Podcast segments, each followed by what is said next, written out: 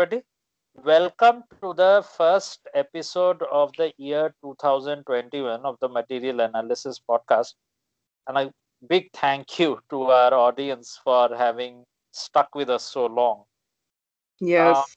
Uh, this episode is going to be a retrospective episode. We will basically cover in very short some interesting things, some important things which happened in 2020 not all of these things are things on which the podcast has managed to make episodes. Some of them we have talked about in fair detail.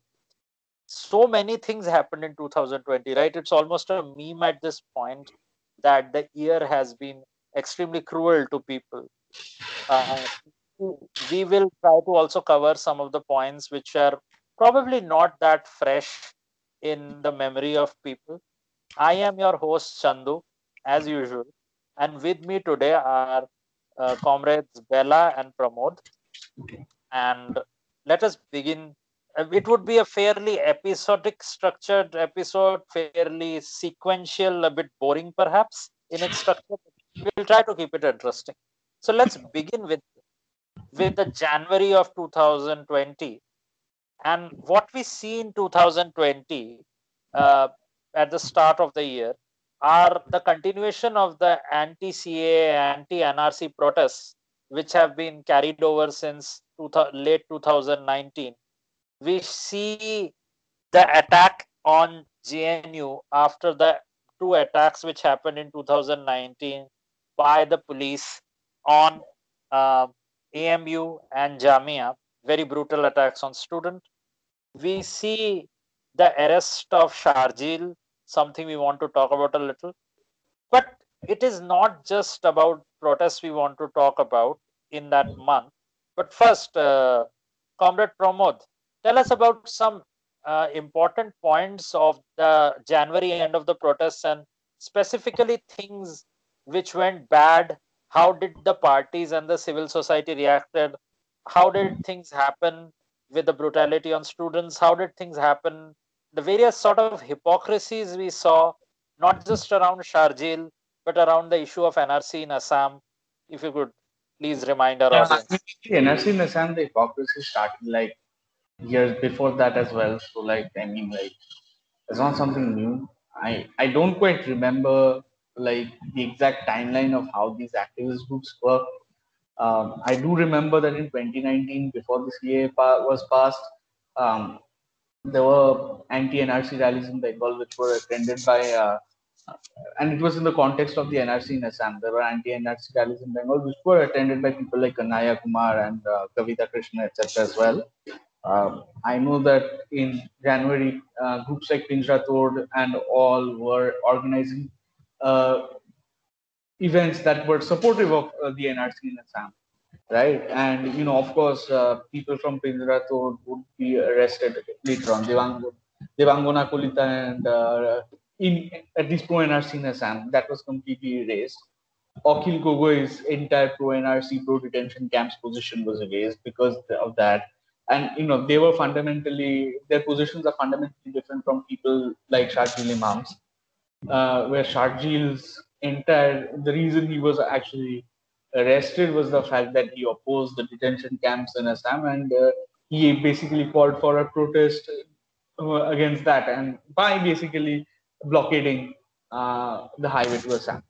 Um, so yeah, and I mean, like I've seen it in. I mean, like you would obviously know uh, from personal experience yourself that there were yes. some various, uh, various uh, organizations, various prominent activists. I won't take their names necessarily, I mean, I can take Yogendra Yadav's names, name, but there were some other activists as well who are uh, still very, very well regarded in left circles, who have been consistently supporting the NRC, and uh, you know, who, whenever they're uh, pushed, uh, uh, they they, uh, they basically feign ignorance sometimes, and sometimes they will outright defend it as a question of hashtag indigenous rights or something of that sort. Uh, yes, it was extremely disgusting what these people did. And as you said, not just Yogendra Yadav, but so called comrades from various left organizations. Yeah, and like Yogendra Yadav right now is obviously a joke in leftist circles. There are yes. others who are We're not even talking about people like Yogendra Yadav, but you know, various student unions in various college campuses, these so-called woke progressive college campuses. No, also, also like for instance, very radical activists from I from Telangana. Let's put it this way. One, mm. rad, one very radical activist from Telangana who is part of all these big activist groups. So basically, 2020 for the podcast began on this extremely sad note, not just because of how the protests were going, and the, not just because of how the students were being crushed, and not just because of the UAPA arrests and all of that, but it was very disappointing to be backstabbed by people in the movement, people in the various joint action committees who basically capitulated to the ethno-nats in Assam, completely diluted the movement, insisted that, you know, we throw the uh, Muslims under the bus, we throw the Bengalis under the bus, and insisted on, you know, make it a, you know, mainstream tiranga waving, uh, banality spewing, uh, celebrity hosting uh, sort of event. And we all saw how useful all of those things were will not harp on it, but would request our audience to go through our many older episodes on the NRC, which we made. We had uh, multiple episodes. We had an episode where we had our guest Gautam Bhatia come and explain the NRC situation in Assam from a legal point of view. We had an episode where Comrade Pramod himself got caught up in the uh, pogrom, the anti Muslim pogrom that will happen next month in February in Delhi, and we will talk about that we had multiple episodes on NRC, and, and we would really like our audience to go back on that and see the sort of ugliness that happened in that time and try to analyze how how you know the polit- that kind of politics which capitulates itself to ethno-nationalism why it, it becomes impossible to convert it into anything which is useful for the progressive because mm-hmm. but it was not just CAA and RC protests that were happening in January, there were other things happening. And I would like Comrade Bella to talk a bit about these things. One of these things was that uh, in on the international spectrum, there was a lot of ugliness happening. Qasim Soleimani had been killed. Uh, Juan Guaido had been imposed upon Venezuela by the imperialists.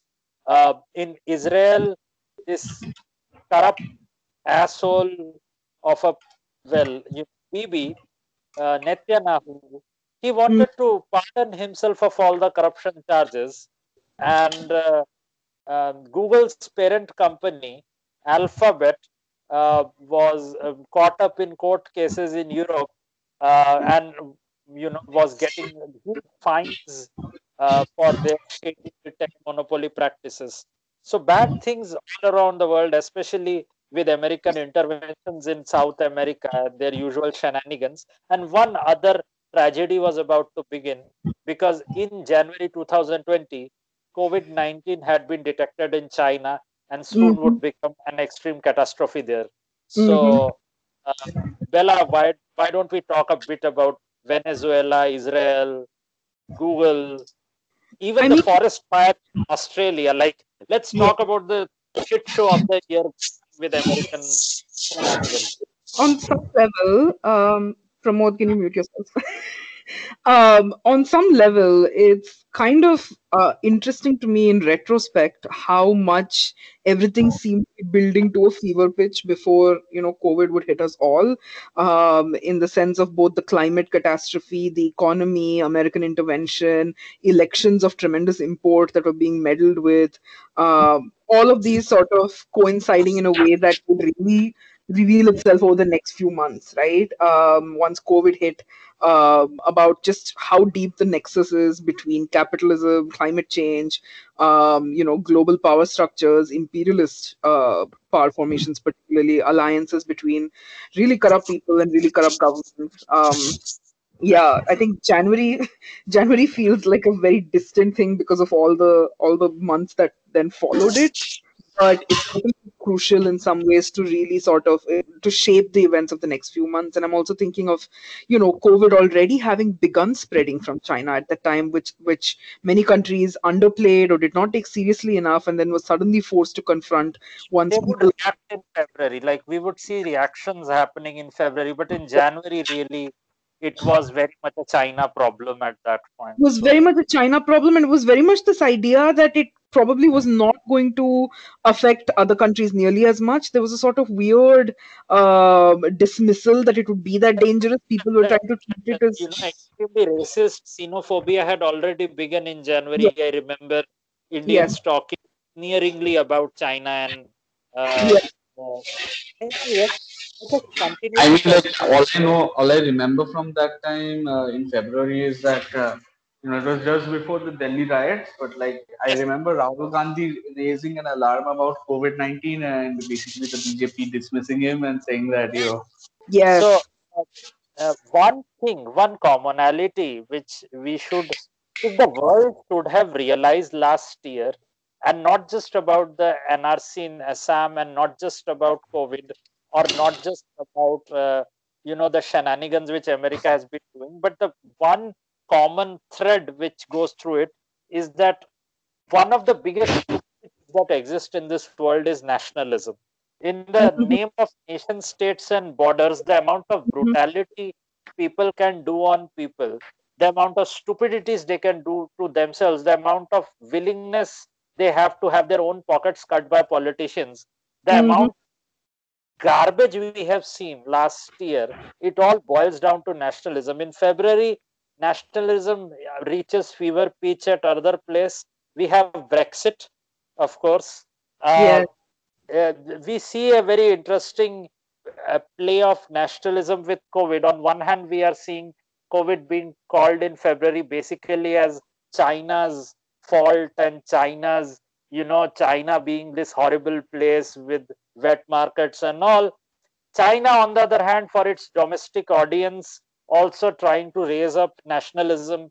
Uh, Xi Jinping declares people's war on coronavirus. Yes, mm-hmm. America and its war on this disease and war on drugs and war on that. China also has started to do people's war on coronavirus.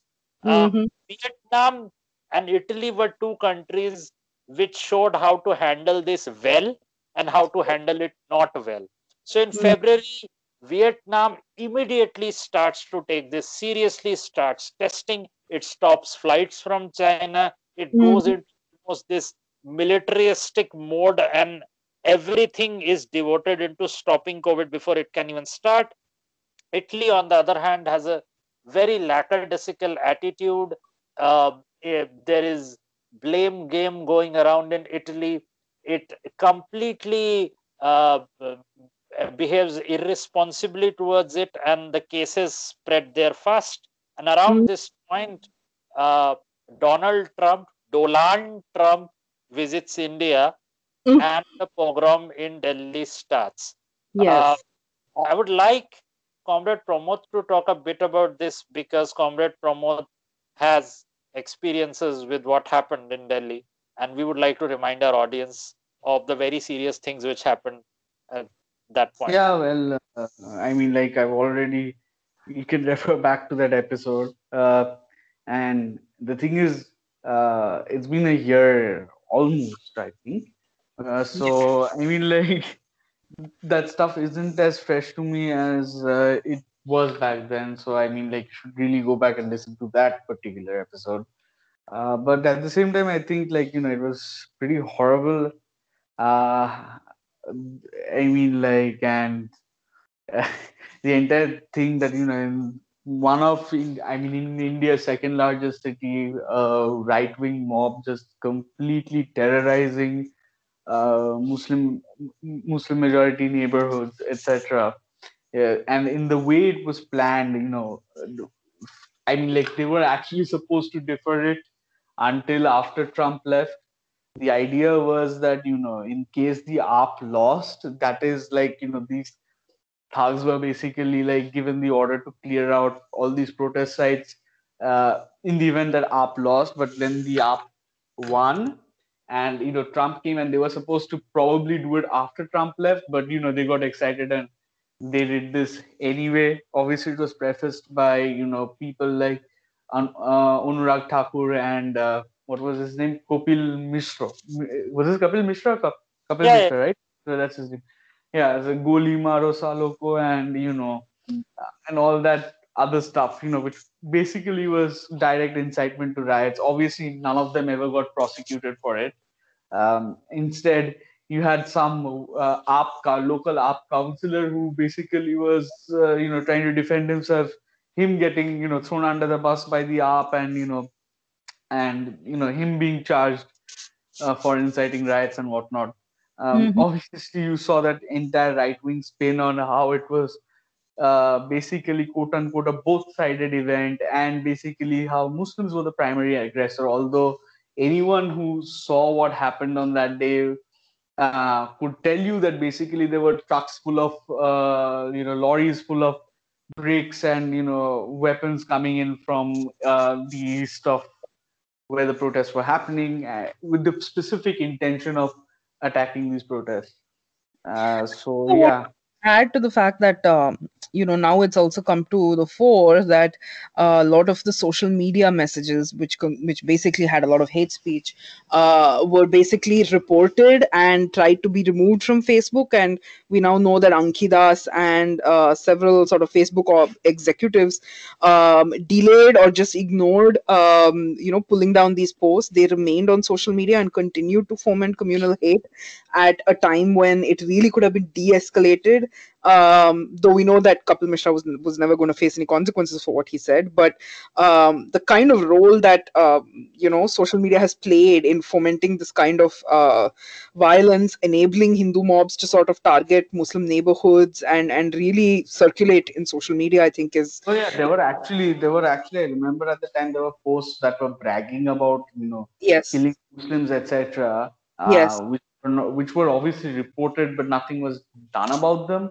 yes, Uh, there were people who were openly discussing that going into like people from Ghaziabad and all these other places on the UP Delhi border were basically discussing going into Delhi to murder Muslims. yes. Uh, was the open discussion of this, and none of this. Nobody took action against that.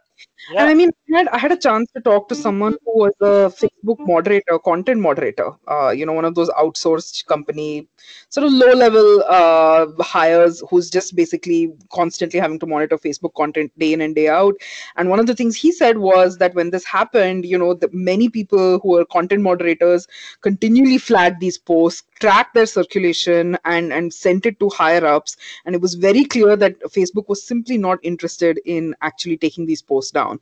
So in some ways you know the conversation about hate speech really comes down to you know the idea that a few sort of bad actors are circulating this and the company is good and it should do its job in curtailing the circulation of hate speech. That really disappears when you see the composition of facebook india and the fact that it is actively overrun by sanghis who have no compunction in you know circulating these messages and ensuring that pogroms can carry on without interruption so i think we really need to change that conversation an episode on we really need an episode on technology and virality and hate speech and, and Oh yeah, I- I'll- especially, especially have an- contrasting what happened last year with Facebook and you know what's happening with Twitter, Mo- Ma- Mahima Kaul, and you Yes. know the government threatening Yeah, threatening we- Twitter we- moderators we- with we- jail we- sentences.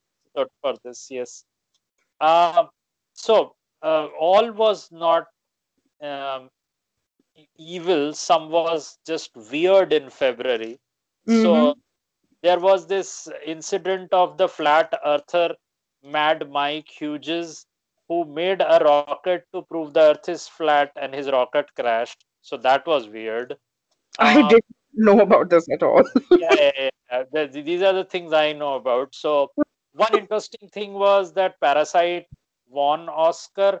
Uh, I remember this really cursed stuff with like people, some people praising it as some gigantic, you know, uh, Revolutionary film. display of class politics in the movie, which is a nonsense take. And then there were some people who were shitting on that movie, saying that it doesn't show class politics well enough. And both of these takes I found extremely weird because for me it was a very average movie, which was a good feel good whatever. I, I I did not think really it was important for it, it to have. It, it, it, was a uh, pretty good movie. Uh, I just think like you know people get tried reading way too much into it, but like it was. All, the, the Oscar furore, like the Oscar, the Oscar Best Film nominations have been seriously hit and miss, right? We know all of the fiasco around La La Land and Moonlight and things like that. I mean, people give a lot of credit to the Oscar Best Film category as if it were out of the arbiter. What, what I don't like. It's still all right. Uh, in that month, another interesting thing happened was that uh, uh, Neanderthal fossil was found in Iraq, one of the oldest ones. So for mm-hmm. me, that's very interesting. And another thing that happened, which was very interesting for me, is that Pope Francis loudly warned against the social and economic implications of AI, and mm-hmm. that is something that is also very interesting to me. I would like to uh, talk about more about like public communication of AI in a future episode. So mm-hmm. March, let's move on from that horrible pogrom in Delhi to March. Mm-hmm. Now people have started to take COVID a bit seriously because we have seen a massive spike worldwide. In India, the lockdown begins in middle of March. Uh, by this time, things have become really bad all around. There are mass graves in Italy and Spain. There are stories of mass burning of corpses in Wuhan, China. But China has a much better grip on the situation than it have. Mm-hmm. Pramod, Pramod. Could you please mute or yeah. something? Sorry, uh, just like something. There is uh, around this time the worst recession in India's history. It begins. Uh, there is also a really horrible migrant labor crisis and almost a criminal way in which the Indian mm-hmm. state reacted to it. Mm-hmm. Um, before we move on to the uh, non, because there were other tragedies as well, and I want to talk a bit about them. But before we move on, let's talk a bit about COVID in March and our initial response to it, how we initially started. I hope you all remember um, the the clownery that began in March in India. Oh yeah, and, uh, and, uh, we did an episode on it. We did an episode yeah, on it. Episode on it. Again, we did an episode, but I would still like both of you to remind our audience. So, Comrade Bella, why don't you go first? How did the migrant labor crisis, when it began, how did what did you think about it, and when the when the crash started, what did you think, and how the Indian state reacted to it? I mean, the, one of my first responses when I realized that um, lockdown seemed to be the way to go, right, to curtail the virus, to actually keep people at home, um, and to prevent the the spread even further. One was to obviously stop flights from you know international flights and travel more broadly, which I think is in some ways significant because we're also talking about an international labor situation here, where people you know who with visas and things like that actually struggling to get back to their home countries. But when when you realize that the lockdown is a solution you understand particularly in India, with an informal economy sector that's huge, um, people who live, people who are literally daily wage laborers, you're looking at a tremendous crisis in the offing. And we, like, the people I was talking to straight away were kind of like, this is going to be terrible for the daily wage labor situation. This is going to be terrible for people who, you know, work in construction or other informal sector. Um, areas in the city.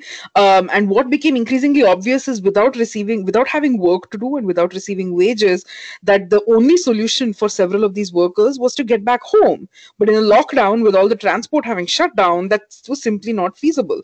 So the migrant worker you know those horrible uh, images and videos of, of these people having to walk back thousands of kilometers to their home states really was appalling. And the indian government's first attempts to you know d- dismiss or trivialize what was happening uh, or these small sorts of setups where they were either offering them uh, some some shelter some food packets and things like that were clearly inadequate. Um, it seemed very obvious that the first few messaging the, the messaging that went out initially about covid was entirely targeted at the middle class. It did not even think about what the informal sector was going to have to go through. The fact that many of them live in very temporary uh, insecure housing in the cities and the fact that migrant laborers in india travel tremendous distances to just be able to find work to get employed.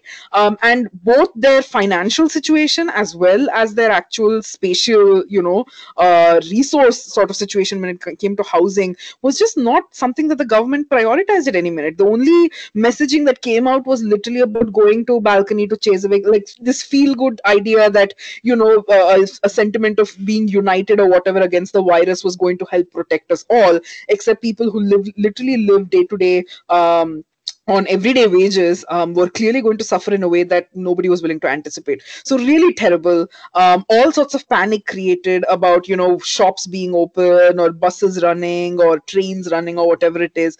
Completely inadequate messaging or planning um, to anticipate any of this. It was very clear that this was a PR stunt. I don't know, maybe targeted at, at the rest of the world to show that India is doing something. Um, and then of course media channels en masse sort of participating in this nonsense and having people come and talk about about what a great uh, you know message of lockdown the prime minister has given and so on and so forth. I mean just appalling and really really tragic. Um, it, and so much of it is avoidable. So much of it is uh, you know if you, if you just plan for it a little bit in advance it could have it could have been managed and handled so much better. So much unnecessary wastage of resources. So that and then i'm also remembering tablighi jamaat happening in the middle of the month and this absolute crazy furor about you know the, the jihadi virus or whatever so Tablighi Jamaat incident would happen in April. We will talk about that. Before I thought I... end of March, but okay. Um, yeah, yeah. So I think in some ways, just knowing that that India was so unprepared for what was coming, um, and also by this point we were hearing what symptoms of COVID were. We were hearing about COVID mortality rates. So uh, I personally felt a great deal of panic about what what was going to happen in India because the West at least has an established sort of you know Western countries have a sort of public healthcare system that responds to emergencies fairly effectively. Uh, public healthcare in India is simply not equipped to to face the numbers. I mean, we were hearing stories about Italy and Spain uh, hospitals being overrun by people who needed ventilators, that hospitals didn't have ventilators, and so on and so forth. I mean, think about India and what uh, you know what kind of population each public healthcare center serves. Uh, primary healthcare centers very often are you know in, in rural areas, for instance, serve lakhs of people at a time. So it was a health crisis that I think I dreaded. Um, I still dread it in some way because I feel like India is still taking it far too lightly. But um, we also know that the Indian government would blatantly lie about what it was doing on the ground. So um yeah i i don't know. I uh, for me march was literally a month of a great deal of shock and anxiety. I think uh, for for all of these reasons it was deeply deeply troubling and nerve wracking to try and understand what could be done you know to to actually intervene in this uh, in a way that would be effective. And we know that india was simply not equipped. Um, the migrant worker crisis at that point of time it could have been very well avoided like with simply the fact that our prime minister you know he's a lover of theater. So he basically you know instead of like doing that entire grand show on one day when he was evidently planning a lockdown a week or two afterwards he could have just said that you know the states need to prepare for a lockdown which is incoming. And he could have done that. But again much like demonetization he decided to do it overnight. So, yeah because he liked theater. You are completely correct. Um, the whole uh, like I had mentioned in a previous episode, like this whole obsession as with standing on a balcony waving at the masses, the whole song and dance, literal song and dance in certain aspects he made out of COVID was extremely criminal. But two other things also happened which deserve mentioning in March. One was the Malaysian political crisis, and the other was the reprehensible shooting of people in Kabul Gurdwara. Like, do you guys remember this? Yeah. Uh, political crisis, or did you say Malaysian? Malaysian, yes, Malaysian. I yeah, didn't know news at all. Mahathir and everything. March and April. So we can like go through these bad things. All right, like one really bad thing which happened was that uh, Daniel Pearl's murderers were left off. Another mm. really bad thing was that what happened was how the British uh, in Britain, the Labour Party treated Corbyn. Keir mm. won around this time. It was horrible. The sort of political garbage we saw from that place.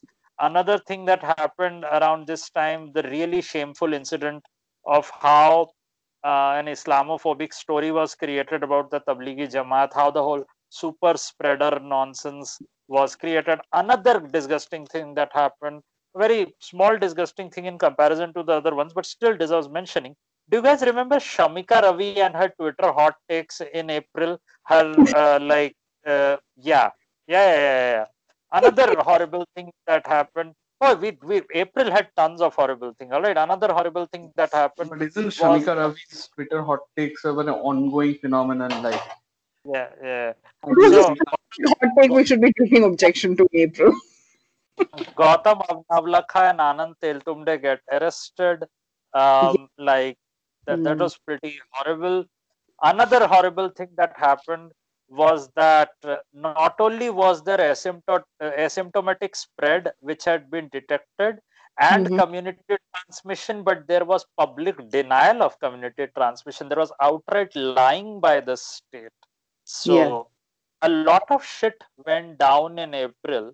One horrible thing, April to me. So we, so personally, uh, my lockdown began in mid March, right? Yes. And from mid March till April end, we had no idea what's gonna happen. No. Like we had no lockdown would end. I was completely isolated. Uh, shops were closed. Everything was closed. I, you know, bought food for three weeks and just hunkered down in my apartment. Uh, mm-hmm. Uh, I, uh, you know, completely I like it was a very bad time. And then you hear the news, you hear Anand Teltumde, you hear Gautam Navlakha, you hear how Sai Baba is being treated.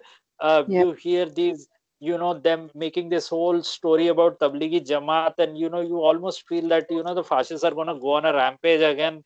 It's horrible. And then you like open Twitter and see like fucking hot takes from Shamika Ravi was talking about how education should be privatized and how like you know we have we are gonna beat like COVID in like one month because the government is awesome and whatever. And oh god, it was such a horrible month. Like yeah. I mean, I, I, I think there is something to be uh, something worth thinking about. And for me, actually, March, April, May were a bit of a blur. Like, if you ask me to separate distinct events or moments at the time, I think all I felt was just overwhelmed by the amount of news that was pouring in A lot of it bad if not all of it bad um, and then and then really sort of trying to you know to step back and to be able to analyze it just seemed impossible at the time so a lot of these these events that you're mentioning um, just seemed to be symptomatic i mean i was reading okay. i remember at that point reading something about the role of you know global capitalism and sort of the flows of capital and how covid is in some ways really a symptom of that. And the reason it can spread so fast and so widely is um, is, is really the, the stage of capitalism we're at and the ways in which people and you know money and, and goods need to travel across the world right? So i feel like somewhere down the line i was kind of really in a very fuck capitalism mode at the time because it just felt like the reason we're here is about one of those capitalism things because this happens in May. Yeah. Where it really hits me. So I am like in complete shock about all of these things, especially the worker crisis. You know, every day you are seeing these workers walking and yeah. it you like how horrible capitalism is. And then in May they start these special trains called Shramik special trains. Yeah. And yeah. like corpses arriving. You have like some of the stuff from that time was bad. Like and really, like, one of the things I didn't know how to trust numbers because in India you don't have an effective data mechanism, right? The NRC thing, entire communities in like the border regions in Assam were not considered citizens anymore, and you had entire villages on the verge of starving. I remember yeah. like uh, Pramod here asking me to collect some money, and I remember like how like fucking like everything felt like an emergency mode. Everything felt like an emergency response. Like we were all day like trying to like figure out how to make things better.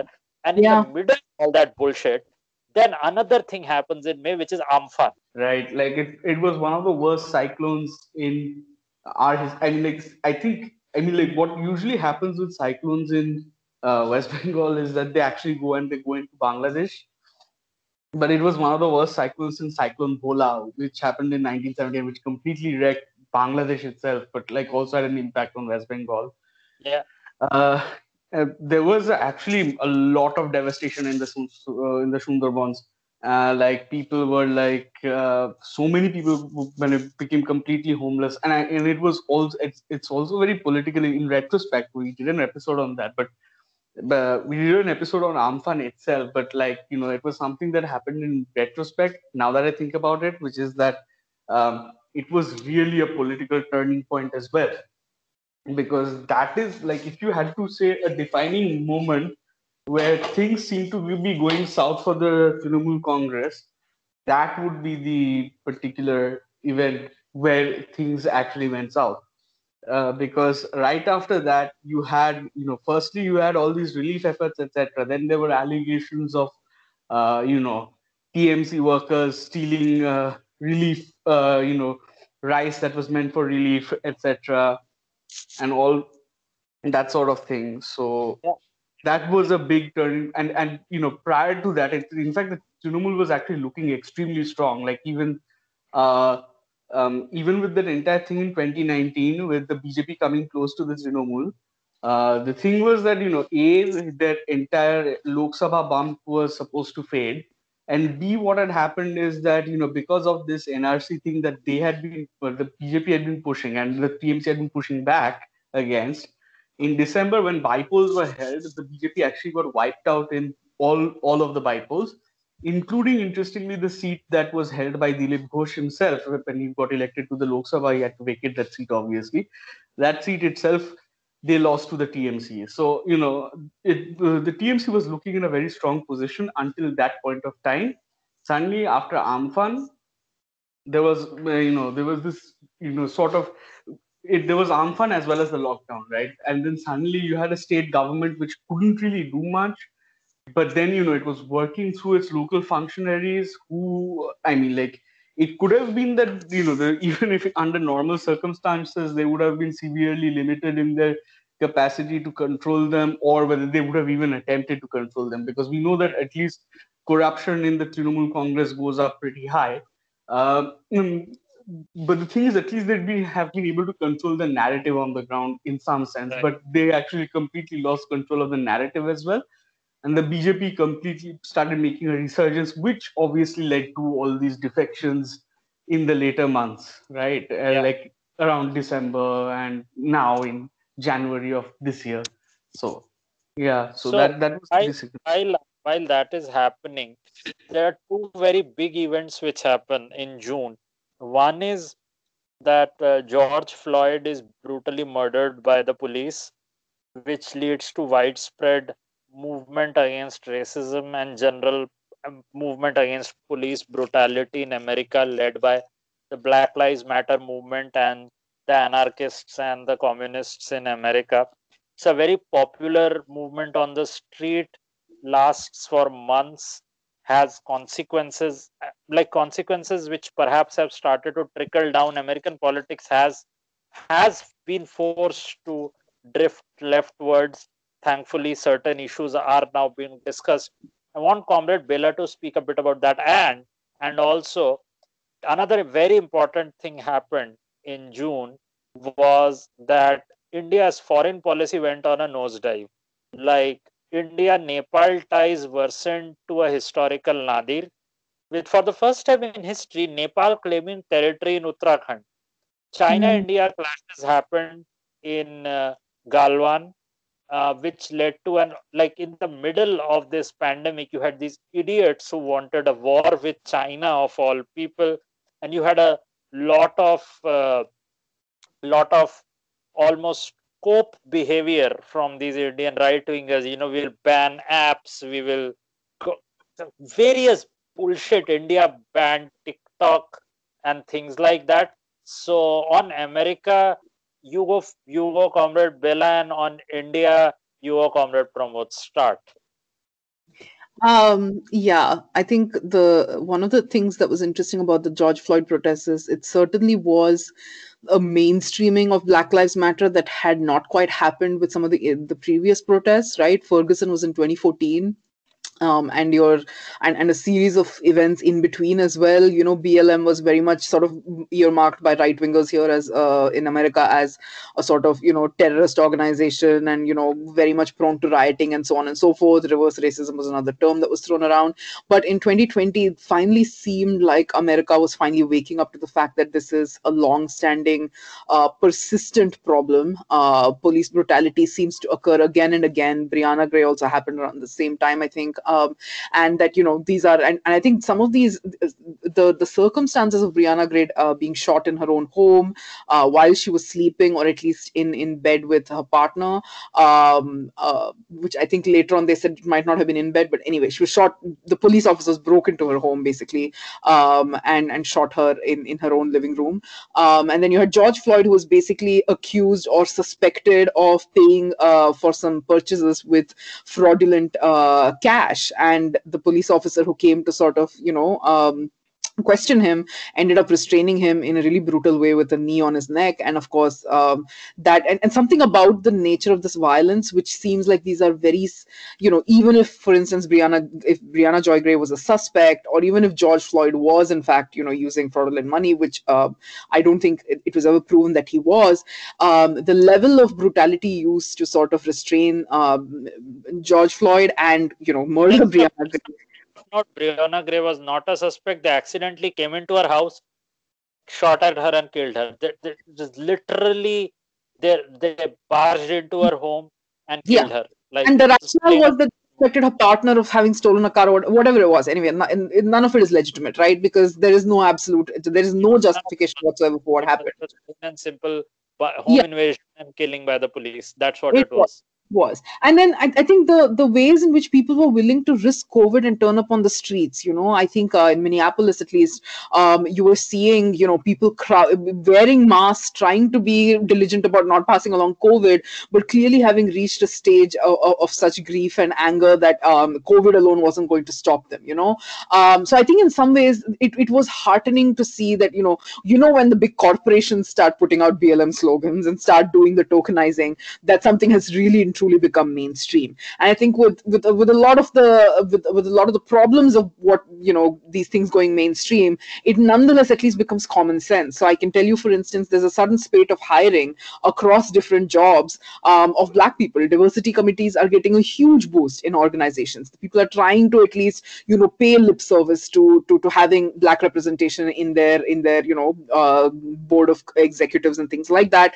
Um, so and the media messaging is obviously significantly improved suddenly seeing uh, black filmmakers, black media producers, um, black journalists, all sort of coming into uh, getting their credit and, and at least getting hired and getting you know opportunities to produce content and things like that. So in some ways, I think America is having a real reckoning with race in ways that are interesting and and pro- progressive in the larger run. Whether or not some moves are more progressive than others is something worth discussing. I think what I found really interesting though is the way in which the world seemed to want to relate to this. Um, you saw you saw BLM protests in London. You saw BLM protests in India. You saw BLM protests in several parts of the uh, world that to me are interesting. I don't want to entirely dismiss it as, oh, everybody's obsessed with America and therefore, you know, we all need to sort of focus on what's happening back home but I do think there is a way in which American movements uh, have a certain sort of cachet and, and you know trendiness that get picked up in a way that something as simple as PA protests in India don't, right? Um, even though the numbers are probably comparable, if not more. Um, and so I think definitely that, and I know Pramod will probably say that American discourse is poison and we really shouldn't have any of it. But I will say, I think it's interesting that India is now mainstreaming Black Lives Matter as well. And it's interesting that um, these conversations can happen about race, for instance, but don't happen with caste nearly on the same scale, right? And we don't nearly talk about police brutality in India itself. You know, uh, the, the, the violence against those two men in Tamil Nadu that happened last year. I'm, I'm I do not remember when it was. Um, uh, was at least stirred up some of that conversation uh, pretty soon after this. But it's you know it takes a BLM to actually have that conversation about police brutality in India. And I think that you know even after the Delhi riots, we weren't talking about police brutality nearly as much as we should have. But with BLM, we do. And I do think this is a problem. And in this, I'm in but it is what it is. Comrade yeah. Pramod, let's let's talk a bit about China TikTok, God knows when China and TikTok are in the same sentence. And basically, the very interesting fact of the first time in Indian history, Nepal claiming Indian Oh no, no. Nepal claiming land in Indian-held Uttarakhand. Let's let's phrase it that way. Haha. so let's have you speak a bit about this. Um, obviously, like because of COVID, um, as it is, xenophobia in India was already at some kind of fever pitch, right? Mm. Um, the other thing is that uh, the interesting thing is that uh, Modi, for his part, and the BJP under Modi, for his part, until recently, have actually attempted to have uh, excellent relations with China. Um, well, there was this entire idea that you know that, that, in fact we should become better friends with China than Pakistan is. Like there was this idea going around. Interestingly, this was also an idea that was very very mainstream in right wing uh, think tank circles, for instance. So if you actually looked at some of the stuff that ORF and uh, even like these complete uh, B- BJP rags, which are not like even think tank stuff, but like complete pro BJP mouthpieces like Swarajya was saying, they were pushing this idea that uh, India and China should try and get along, and they should try working for, towards a mutually beneficial, sorry, mutually beneficial partnership and everything. But then what happened is that uh, obviously uh, it so happens that India and China do have a, a disputed border, and in especially around Ladakh and well, Arunachal Pradesh, etc. And obviously now you have fisticuffs going on between Indian soldiers and Chinese soldiers in some of these areas because in these areas you're not allowed to actually carry live weapons. So there was some really medieval shit, like some you know there was. Remember the time that just some Indians, you know, people started training with pole pole arms and everything, and people started supplying pole arms. I mean, like the army started supplying pole arms to the uh, like both the Chinese and the Indian armies started supplying pole arms to the line of actual control so that their soldiers could take each other on in frankly medieval style combat. So that was happening. And, uh, you know, the, the, interesting thing is that, you know, uh, instead of de escalation at that point of time, the Indian media somehow uh, got in on the act and, you know, there was already a xenophobic wave going around. Uh, they simply added fuel to the fire and they kind of in some sense, I think they also actually force the government to act. Because what usually happens is that you know these kind of border skirmishes happen all the time in general, like small in in some low intensity sense. Because you know there are people up there at high altitudes nerves tend to get frayed and you know people do tend to like uh, these kind of conflicts break out. But they don't generally turn out like this. Uh, what i think happened is that you know then but when when the media started picking it up, there was suddenly all this anti-China sentiment going around. Then obviously there's COVID, which is being blamed on the Chinese. We already had incidents where people with certain uh, facial features were also like uh, you know uh, singled out and you know were racially abused in India. We had uh, bizarre incidents of people asking for boycotts of Chinese food and Chinese restaurants and whatnot and then suddenly you know you have that so that's the atmosphere you're dealing with anyway. And then suddenly you know the government is forced to act based on this kind of public sentiment. When you uh, said when you say public sentiment against a chinese restaurant remember people had at some point also tried to boycott mainland china a restaurant which has the word mainland china in its name. So that is the level we are yeah, dealing with here. and owned by bengali. Yeah prof like it's not even owned by a Chinese person. You had to mention the Bengali bit, didn't you? Uh, on that I note, mean, like, no, I mean like this entire thing started off with boycotting restaurants owned by Chinese people, but they were so stupid that they didn't like really figure out that mainland China. Stupid Sanghi people. I want to talk about one incident, just one incident from July, which is, uh, and we made not an episode, but we made some bonus content on it. So we hope that our audience actually pays for the bonus content. There is some fun stuff there time to time. Please do. So in in in uh, July, there is a small war in the world called the Nagorno-Karabakh War. It's a conflict between Azerbaijan with Turkey on its side and Armenia with for some fucking reason Iran on its side. And we have South Asians behaving like idiots about this war, with the Pakistanis suddenly finding themselves in eternal brotherhood with the Azerbaijanis for some reason. Azerbaijan. And Or Azerbaijan. Azerbaijan. God would know. remembering that Armenia is a place and like Pramod, please, please, like two minutes, please, please talk about this. Like I was in like I was like the world has gone mad. There is COVID, and suddenly for some fucking Like- reason, like- my like- like timeline Indians and is filled with fucking Armenia. So, like so this, okay, so the goddamn Pajids don't even like know where Azerbaijan and Armenia are, and you know, the funniest thing is that Armenia happens to be a theocratic Christian state. Uh, Azerbaijan is a very staunchly secular state, which um, sort of like uh, you know, it, it's secular to the point that it basically goes on persecuting a religious right. Um, and it's also Shia, by the way, mostly Shia. And suddenly you have uh, because uh, Turkey, uh, because it's basically playing out as a proxy war between Iran and Turkey, right? Uh, Armenia is being backed by Iran, and uh, Azerbaijan is being backed by Turkey. Now, because Turkey is backing uh, Azerbaijan, where people from Pakistan with no fucking idea of what even Azerbaijan is or what its politics is like, or the fact that they're actually strongly secular, so this entire Muslim Ummah thing doesn't really work with them. Um, uh, they are like, you know, the Pakistan, Azerbaijan, eternal brothers for life and whatnot when that kind of cringe happens. And then suddenly Indians seeing that Pakistanis are like going and supporting uh, Azerbaijan and they assume that Azerbaijan is a Muslim country, so you know it's going to be some sort of Islamic state or something. They go and start supporting Armenia. Like it was like some kind of weird, uh, you know, the weirdest thing that happened. Like obviously it made sense.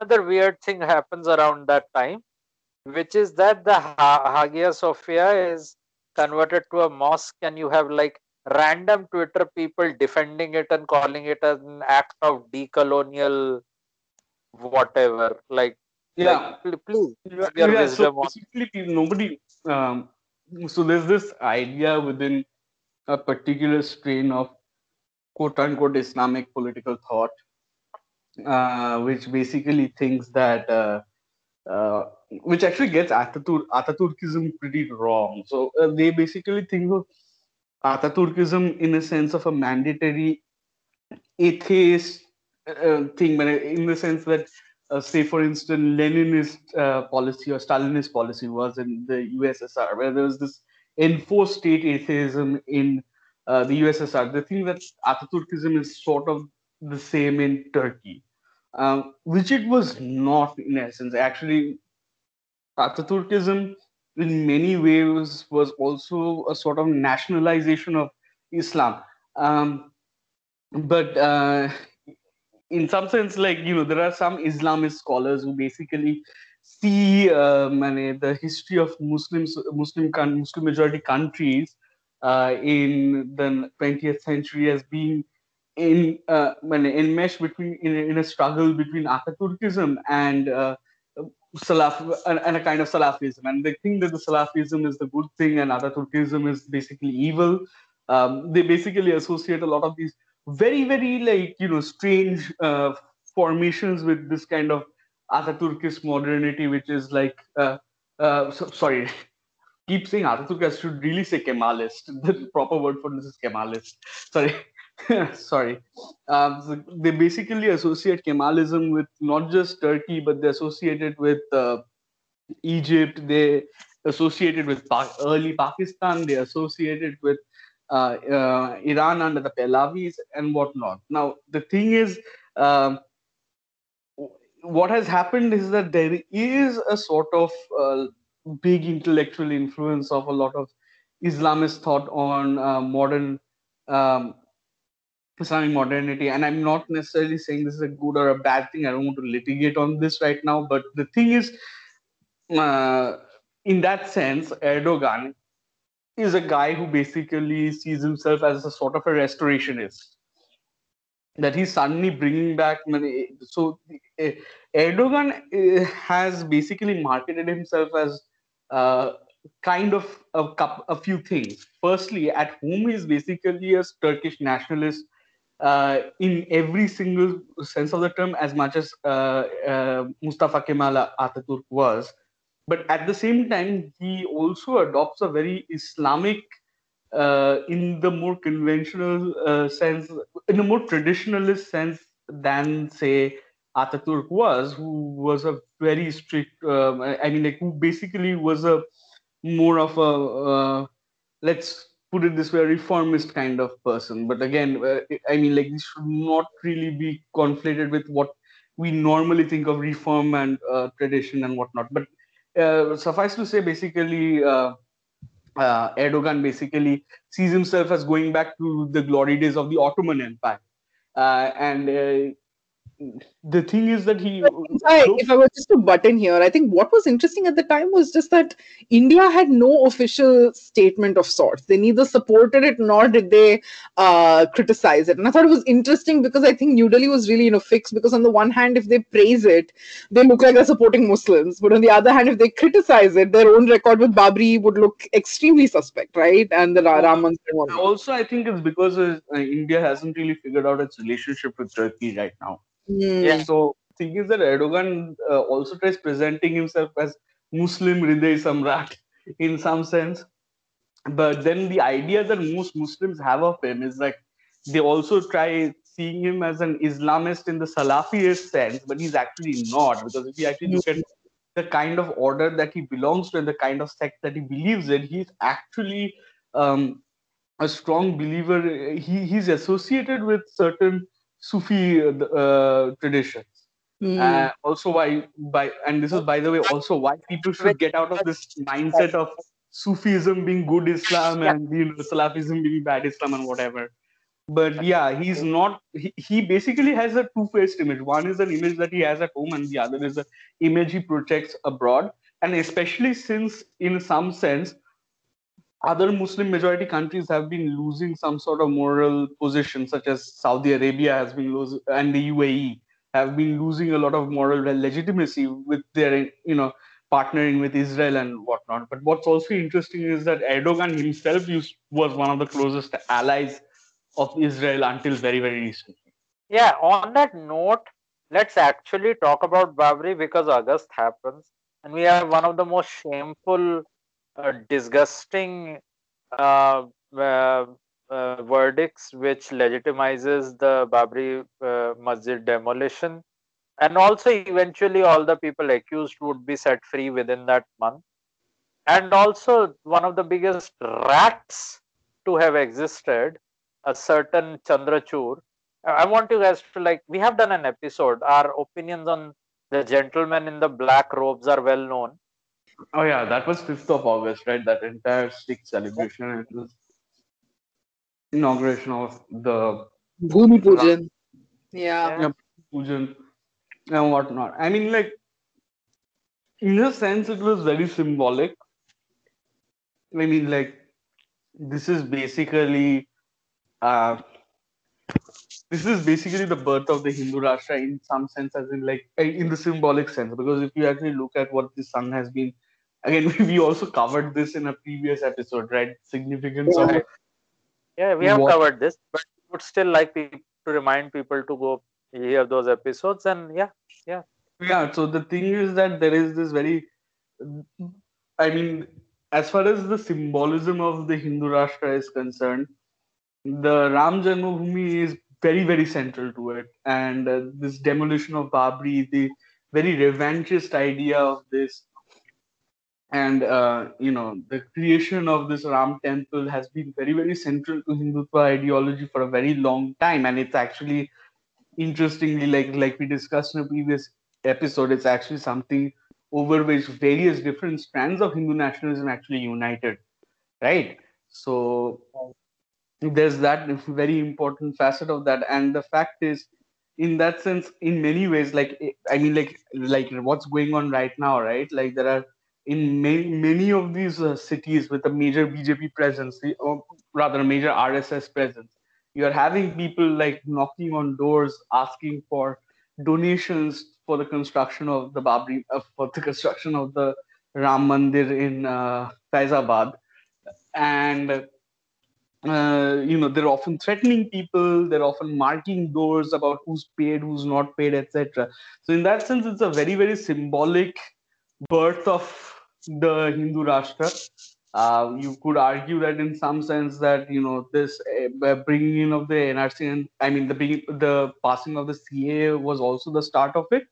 But in this sense, like in, in the sense like CAA is again a very legal thing, right? And but this is a much more symbolic thing. So it was very very central to that project and obviously you know many most of at least i certainly think that this is the start of a very very very dark direction in india's history.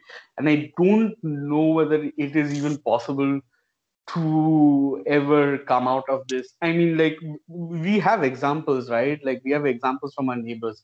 Like mm-hmm. bangladesh again did start off as a secular country uh, but very soon it became an islamic republic and while there have been, you know, attempts at secularizing, re-secularizing the constitution and whatnot, uh, mm-hmm. it still nominally remains an Islamic republic. Now, you can argue that the laws itself themselves don't discriminate, but you know, when you describe something as a quote-unquote Islamic republic, or in this case, you know, a Hindu republic or whatever, you basically make it known to which community this country belongs first and when you have that as an accepted principle then i think you know it, sets it says one of the darkest precedents i mean you have. And you know one of the things is that call it like i know there are a lot of cynical people who basically always said that you know secularism in india has been an eyewash for all the uh, majoritarian bigotry that goes on here. And there's nothing to deny the fact that india has a long and dark history of majoritarianism but mm-hmm. i don't think this you know this entire uh, rhetoric of ha- quote unquote masks off helps anyone either because ultimately you know the nakedness of this will result in uh, and that is what you've seen right? That uh, a kind of violence that will not be you know which will be endorsed by the state and which the state will not act against right? And in a, and it will be celebrated. And this is what is happening since these days. I mean like one of the things is that we uh, you know modi 2.0 i mean like the uh, bjp government from 2014 to 2019 has been i mean the bjp government from 2019 to 20 to today has already been more aggressively hindutva than anything that had happened between 2016 and 2019 uh, 2014 and 2019 so I think this is something that people should take cognizance of, and I don't really know whether we can ever recover from this.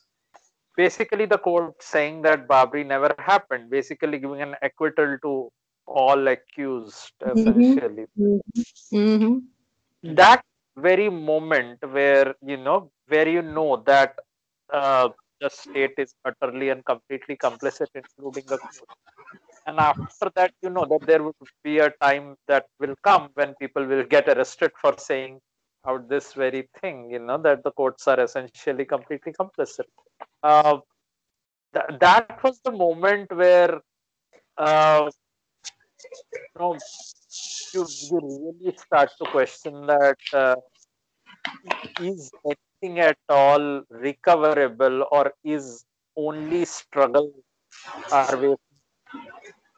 And yeah i don't know. I don't have good answers to that. Like the last couple of months of 2020 well a lot of still would happen. You would have biden winning the us presidential elections and then thank god. Biden, hello?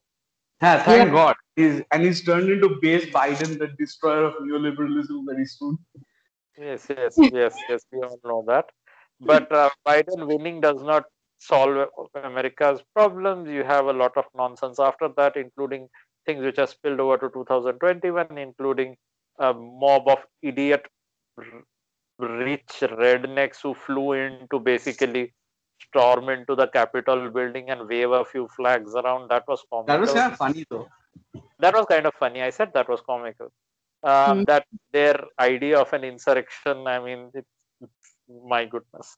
Uh, you have uh, uh, you know random things in the world in december for example yet again you have israel bombing gaza once more. You have yet again india arresting a bunch of activists from kashmir again. It has been doing so. You know UAPA charges the list of people who have been in uh, you have comedians being arrested now who have not even done something or said something let alone you know mm. doing something actually. You have this disgusting case after case after case. Umar is still in jail you have munawar faruqi you have so many young muslim men young muslim women who munawar got released though. Who got munawar got released. No just got released yeah. Really on bail right? Like yeah I, I remember more things but like i don't know how to you know like do i even care? Like do, do i care that uh, i don't know something happened somewhere in nepal. Do i i yeah. One I'm, okay I, I don't know at what point now the the various offenses of what a fascist state has done.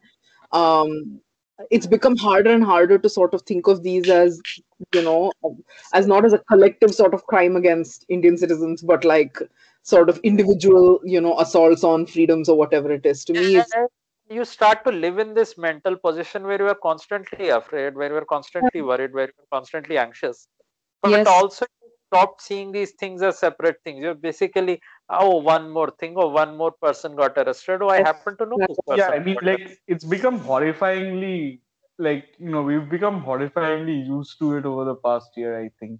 And i mean the, yeah. the way in which the state has not seized even for a moment. Forget covid forget economy like nothing has stopped for instance the work of the nia which continues to arrest people which continues to probably plant fake evidence from uh, going by one of the recent reports. Yeah, uh, remember remember the UAPA accused many of them did suffer from covid Yes. Uh, they did that awful thing with Stan. Swamy. I mean, that was something that really broke me. Like the entire incident that you know Stan Swamy being uh, denied a sipper. Yeah, I mean, it's very clear, right? Like this, this for me is kind of like at what point do we start peddle the we are a secular democratic state? This is all garbage. We're a fascist state. Um, that is where we're at in history. Um, and what we have to do to counter it at this point just seems enormous and huge and entirely impossible. So I feel like um, one is to find ways in which you work somewhere in some way to actually uh, build some kind of organized resistance, and it need not be like full on revolution or whatever it is. You know, trying to make sure that people are protected. That do, do something. All right, make your own group of people who just sit and talk or go and protest or go and do activism or do something. Don't do don't do nothing. You know, if you don't do nothing. Yeah, but at this point, like, okay, so when we started off this the last year, we were very hopeful. Like, you know, we were uh, advertising fundraisers. You know, we were advertising fundraisers even in 2019 early part of 2020 we were doing that but suddenly it's like 2020 has basically at least for me it's killed all hope. Uh, i mean like it, i mean like you know in a sense okay so for for what it's worth maybe the recent farm protest which we'll cover in a recent uh, in a subsequent episode i guess uh, has shown that you know there are some kinds of protests which will make the indian government sort of nervous. But again the thing is that what we've seen otherwise has been very very depressing and that uh, uh, you know uh, that you know there is probably no hope. And especially the way they've gone after muslims and especially any anti-government activists any anti-government oh, protest any dis- all alternative politics happens inside that uh, islamophobic anti-migrant framework everybody else has adjusted it seems like even these protests um, so that is something we discussed in a Babri episode in 2019 yeah. if you remember yeah. that uh, one of the things that we saw like right after that verdict came out was that even parties like the rjd like the rjd uh, you know we, we all used to talk about the rjd and the cpim etc as in in 1990 some uh, when in the 1990s when this happened like they were resolutely against it they were like taking mm-hmm. aggressive stances against it right like Lalu mm-hmm. Prasad Yadav making that huge speech, you know, about uh, opposing communalism, the Mandal movement, etc. And then suddenly you see that, you know, some very prominent uh, people, you know, in the RJDA ecosystem are suddenly like saying, okay, let's accept this and uh, you know, we should like argue for Dalit priests and Ram Janmabhoomi. Um, yeah, the CPIM, which is basically now saying, okay, we have to accept the verdict, uh, etc. Uh, so that was very depressing. From that's not 2020, it was 2019, but it's also a reflection of uh, where the positions were on uh, this thing. I'm like leaving aside uh, the Assam NRC because almost every single party has been on board with that for uh, since 2005. So that's not something that's uh, specific to 2019 or 2020, um, apart from the TMC of late, which was the only party to have aggressively opposed the thing. But then again, that's because they are a party uh, whose base is in West Bengal, where it's which is one state where uh, uh the NRC has been extremely unpopular. Um, yeah. But uh, otherwise, I mean, like most parties have caved into it since 2005 itself. However, the thing is that you know even on other issues, you know, which you thought were you know like rest of India and you know you'd oppose communalism, etc. You've seen that almost every single party, even the so-called Mandal movement, you know, which people like Christophe Jaffrelot, etc., had and had correctly analyzed as some uh, as a movement that had actually stemmed the rise of the Hindutva in North India, especially in Uttar Pradesh, right, which was supposed to be the Hindu uh, the heartland of the Hindu nationalist movement in some sense. Mm-hmm. Mm-hmm. It had successfully managed to stem its rise for decades. And then suddenly now you see that all these parties are also like moving within that framework and basically arguing within that framework as to what to do, what not to do. I mean, so I, I want to say that I do think I, I sense a real sort of popular um, skepticism towards the Sangh and the BJP's politics that I don't think was there maybe four five years ago. There is definitely a sort of certain recognition that a lot of what the the center does right now is for theater and for posterity. There's a lot of mockery around, you know, for instance, the farmers' protests and how the government has reacted. There has been some degree, you know, the international mobilization also. I mean, I, I feel like partly the overreaction, and we'll probably talk about this in the actual episode that we do with farm protests, but I feel like some of the overreaction of the the center and the the Sangh. Um, Basically, the Sangh also is stupid at times. Yes. And when it is also what I feel is there's some popular resentment here. I, I do think that there are there are pockets of real resentment against uh, Hindutva, the Sangh, BJP, etc. That I, I do think are worth thinking about. The problem, of course, is that we don't have an organized resistance against it. We don't have a systemic sort of struggle uh, on the ground, even in, even in, in, in on, on a small scale, like on a regional scale, we don't see effective mobilization against the Sangh, which in some ways is very defeating. But I think the fact that there is some popular resentment means that there is some work to be done here that we can actually do um, as leftists. And I'm I'm not claiming at all to have any solutions at this point on, on, on strategies on how to do this, but I do think it's possible. Like it can be done, um, even hypothetically right now, right? And I feel like trying to figure that out is going to take our lifetime. That, uh, question I have about this is that how many. Oh, one second, one second. Both of you are speaking together. Let let let, let Chandu go first and Pramod you go after.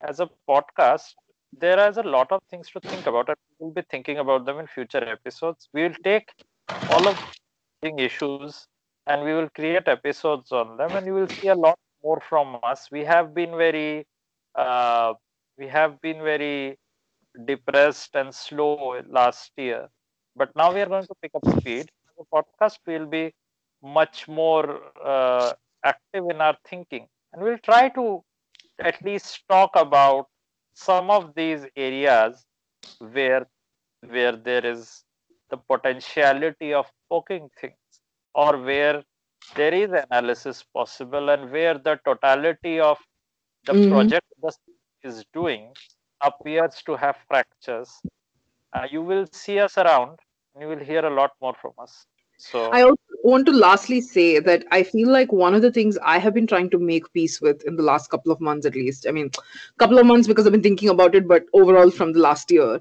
is the fact that a lot of our activism or participation in social movements is really driven by the idea of having to witness change uh, within our with you know within as, as soon as possible. Um, i think what we have to make peace with is actually right now that many of us may not live to see the Sangh defeated in our lifetime but that's okay as long as we actually do the work of planting some seeds and actually seeing uh, our efforts come into fruition at, at at some future you know? I mean, like that that's basically like you know what i mean like to me it's basically this entire thing you know i've i've spoken to people in bangladesh uh, for a while. I mean like since before 2017 etc and there was always uh, regarding this stuff there was always a spirit of pessimism. And i think that now you know i finally feel like you know i can sympathize with them and empathize with them to a large extent. Because you know ultimately this can be organized through pessimism and i feel like that is a question that we have to answer with a positive yes you know maybe Yeah. we have to, we have to face the pessimism that this is not going to change in 5 or 10 years in the next government or even the government after that factor that into our strategizing. See, uh, in this podcast, see, I can't speak a lot about my real world politics, etc. But uh, as a as a member of this podcast, all I would say is that we need to keep making a concrete analysis of the concrete conditions. Like we can't give in to despair to an extent that we stop working. Worse, we stop thinking. We can't afford that right now there is the the luxury of despondency does not exist so we have to keep thinking um, Yeah. there are many yeah things to but be like thought about. tomorrow like the problem to me is like you know uh like I, I mean like right now i think the most threatened i mean like it's, it's indisputable that the most threatened group in india right now are muslims right Right. and like i- i- it's it's hard for me to even be slightly optimistic about this because seeing how things have progressed so far it's very hard for me to look at tell anyone who is muslim that there is a better future for them in this country because i i honestly cannot like do this with, with a straight face I, I don't even know if this is necessarily about simply promising a better future i Yeah, think I mean, it's not your job to like It- promise okay, anything so- to and anyone, I right? I mean, like, I'm not saying it's with my personal job to promise anyone anything because I can't obviously do that. But I'm like, to say that things might be better in the future is something that I cannot. I Like, did I did not say things may be better in the future. I said the Sangh needs to be defeated in the future. And I do, I do think there's a huge gap between the Sangh being defeated and things being better, by the way. I don't. At the end of the day, what I'm saying is yeah, that asking people to live So- without any hope is not something that I can. You will all die it's fine i mean um, uh, you know there is the heat death of the universe and before that a lot might happen so uh, uh, i mean yeah, are we but- like waiting for the you know for for the sun to turn into a red giant before all of this ends? yeah. so till that So point say Prabhat is not very hopeful that any activism is going to help, but the rest of us are not. So anyway, thank you, for, thank you for supporting the pod. I will say that. Um, and many we've we've not really been committed enough to to produce enough content um, every month. I know that, but we're trying to also get through some fairly difficult times. that was a hard year for all of us that is fine Yes, pod will last decades so uh, you know a bit a little hiccup here and there is completely okay uh, Yes. i am uh, uh, completely confident that we will soon have many episodes a month so Yes. on that note everybody on that note, thank you. Good night.